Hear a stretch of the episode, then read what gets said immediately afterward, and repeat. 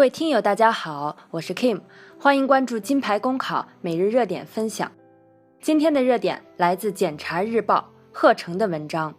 联合治理，拒绝兼职黑中介。暑假期间，找一份兼职来增加社会实践经验，是不少大学生暑期的选择。但是，不少大学生反映，在假期被兼职中介坑了，不仅工作没有找到，还折损了中介费。数额少则几百元，多则上千元。记者调查发现，暑期来临后，针对大学生的招聘兼职信息遍布网络，一些黑中介假冒用人单位发兼职信息调学生，交费后便杳无音讯。几乎每一年暑假都会有学生暑假打工陷入黑中介陷阱的事，其主要原因是学生多数时间生活在象牙塔里。心灵相对单纯，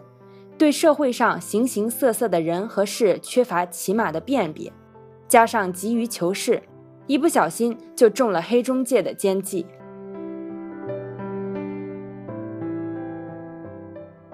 应该看到，学生暑假打工对学生是最好的社会实践锻炼，同时也是学生认识社会的机会。无论从锻炼学生的角度说，还是从给学生留下一个好的印象看，政府部门都应该加强对中介机构的管理，以及对用人单位的沟通，建立起更多的合作约束机制，为学生营造安全良好的假期打工环境。当然，防止黑中介坑骗学生，除了执法监管部门打击治理，还需要教育部门做一些前置性工作，比如。平时加强对用人单位的对接，建立起对称的暑假打工机制。当暑假开始，即可根据学生暑假打工的诉求，提供一个相对可靠的岗位。如此，不仅可以省去学生暑假找工作走弯路，还可以让黑中介失去市场。只有大家联合起来战斗，学生暑假打工被黑中介坑骗的悲剧才会逐渐减少。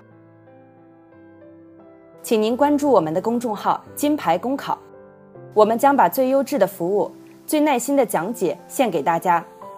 公考路上你不孤单，金牌公考带你上岸。